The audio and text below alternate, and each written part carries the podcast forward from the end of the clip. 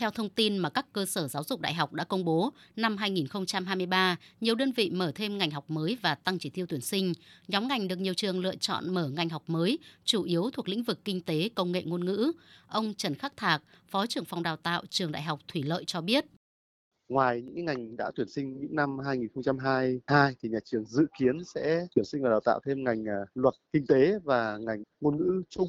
Và nếu mà có thể kịp thì nhà trường có thể mở thêm ngành ngôn ngữ Hàn và ngôn ngữ Nhật trong năm nay. Đối với các cái ngành mở mới thì nhà trường sẽ chỉ tuyển từ 50 đến 60 chỉ tiêu cho một ngành. Trong số các ngành học mới, các trường đều ưu tiên nhóm ngành liên quan đến lĩnh vực trí tuệ nhân tạo, công nghệ số như robot và trí tuệ nhân tạo, kinh tế số, marketing số, công nghệ tài chính, marketing công nghệ, kinh doanh số, công nghệ logistics. Lý giải về việc mở thêm ngành học mới, đại diện các cơ sở giáo dục đại học cho biết các ngành này có tính mới và phù hợp với bối cảnh hiện tại, đó là công nghệ số đang phát triển mạnh mẽ và nhu cầu về nguồn nhân lực chất lượng cao ở những ngành này đang trở nên ngày càng cấp thiết. Ông Trần Mạnh Hà, trưởng phòng đào tạo Học viện Ngân hàng cho biết, năm nay nhà trường đưa vào 4 chương trình đào tạo mới, đó là ngân hàng số, công nghệ tài chính, logistics và quản lý chuỗi cung ứng và ngành quản trị du lịch. Trước khi được phê duyệt thì đã nghiên cứu rất kỹ về nhu cầu thị trường lao động và nhu cầu của các đơn vị tuyển dụng trong nhiều năm tới về nguồn nhân sự chất lượng cao và thấy rằng là 4 chương trình đào tạo trên thì nhận được sự quan tâm đặc biệt lớn của thị trường tuyển dụng. Có 2 ngành nhấn mạnh rất nhiều đến lĩnh vực chuyển đổi số của ngành ngân hàng, cũng là một trong lĩnh vực trọng điểm của ngành cũng như của chính phủ. Đó là chương trình đào tạo về ngân hàng số và công nghệ tài chính. Nó mang tính đào tạo liên ngành, tức là nó không mang tính truyền thống thuộc một ngành cụ thể, mà sẽ lên ngành cho ngành ngân hàng, cho ngành tài chính với công nghệ thông tin. Theo các chuyên gia, việc các cơ sở giáo dục đại học mở nhiều ngành mới được đánh giá là xu hướng dễ hiểu nhằm đáp ứng nhu cầu nhân lực khi đất nước ngày càng hội nhập và hướng đến cách mạng công nghiệp 4.0, đồng thời giúp các trường dễ thu hút học sinh để tuyển sinh tốt hơn.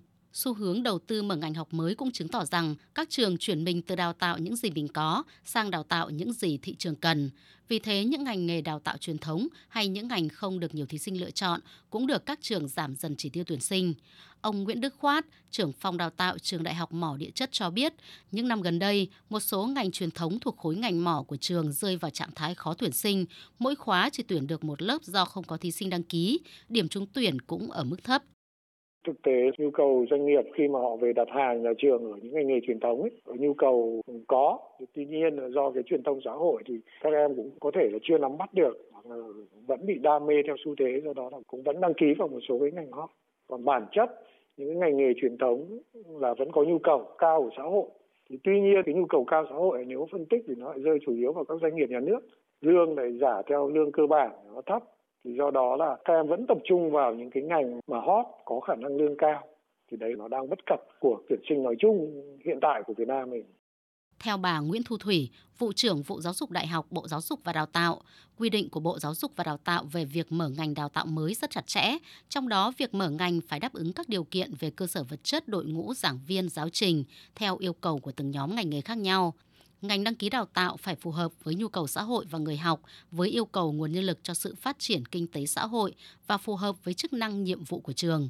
Vì thế, việc thí sinh lựa chọn ngành học nào cần căn cứ trên nhiều yếu tố. Khi một ngành đào tạo mới được mở ra thì các trường đều đã có sự nghiên cứu về nhu cầu của cái ngành nghề đó trong tương lai.